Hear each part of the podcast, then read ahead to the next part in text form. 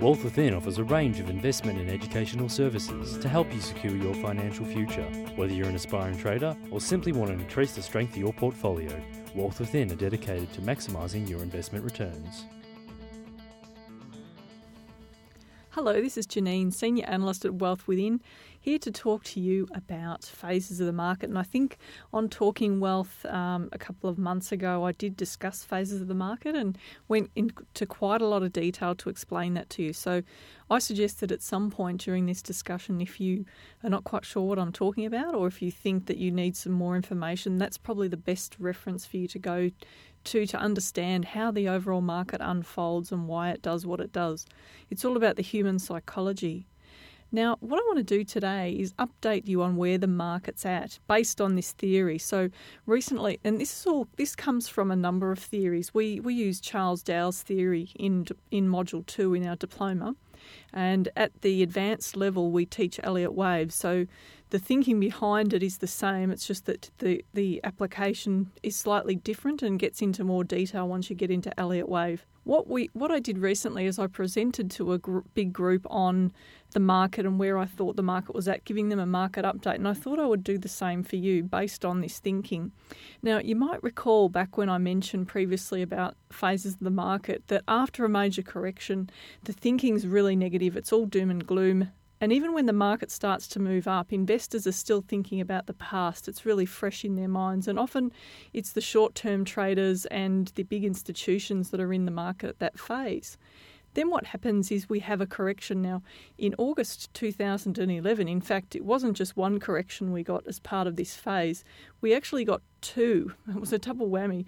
We got a correction in 2010 and then in 2011. The first one was about 17%. And the second one was around 24%, so quite dramatic and very different to what often happens after a market corrects. Often you'll have a single pullback, you'll have a number of moves down, but a single pullback, nothing as volatile as that.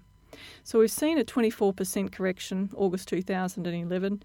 The overall sentiment at the time's doom and gloom, but often when the worst news comes out, the market's about to change. Following that, we saw the market trade sideways for many months before it eventually took off. Now, this rise that we've seen was all about I think it was around August 2012, because that was when I did another presentation to this same group that I saw this last month. And I suggested at the time that the market, if it had gone through a particular level, were about to take off, which is what occurred at that time. So we had a really good run in the last part of 2012. That went through, and we've seen that continue through into 2013, and then we had the pullback in June 2013. Now, and the market then took off and has traded higher still. So, but we're still waiting for the target range to be hit. Our target range for the market's 5,600 to 5,800 points. The way the market has set up over recent months, it looks like it's got enough support underneath it to be able to make that next move. We've just come through earnings season. We've had an improved earnings announcement. Generally, overall, a lot of companies have done quite well. So compared to back where we were through the GFC, things are looking up. The masses are starting to pay attention. And as a result of all of that happening last year and into this year, we've seen the share prices rise.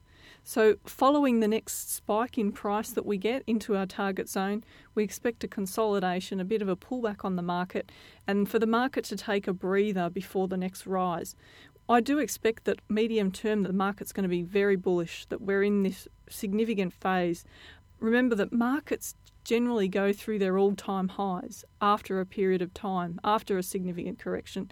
We know that with the Australian market that this can happen anywhere between 3 and 9 years.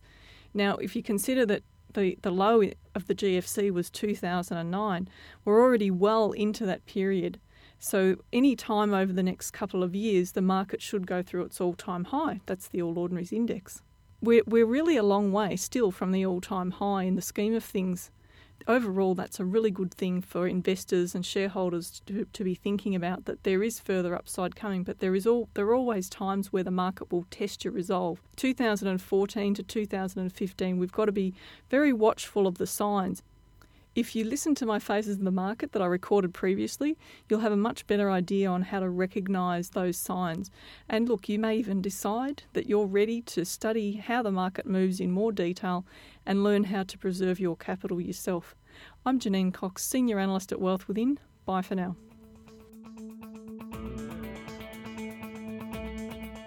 Talking Wealth was brought to you by Wealth Within. To learn how you too can maximise your investment returns, call 1300 ShareTrade.